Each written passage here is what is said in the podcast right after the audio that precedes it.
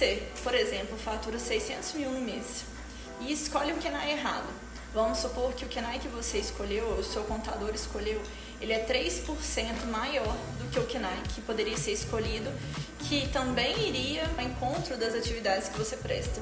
Nesse caso, o empreendedor ele pagaria 18 mil reais a mais de impostos mensais. Imagina você poder diminuir 18 mil em custos da sua empresa. Então a escolha do KNAI é muito importante, porque hoje em dia a gente tem uma vasta lista de números de KNAIs e nós podemos escolher aquele que vai descrever bem as atividades da empresa e vai propor uma alíquota menor.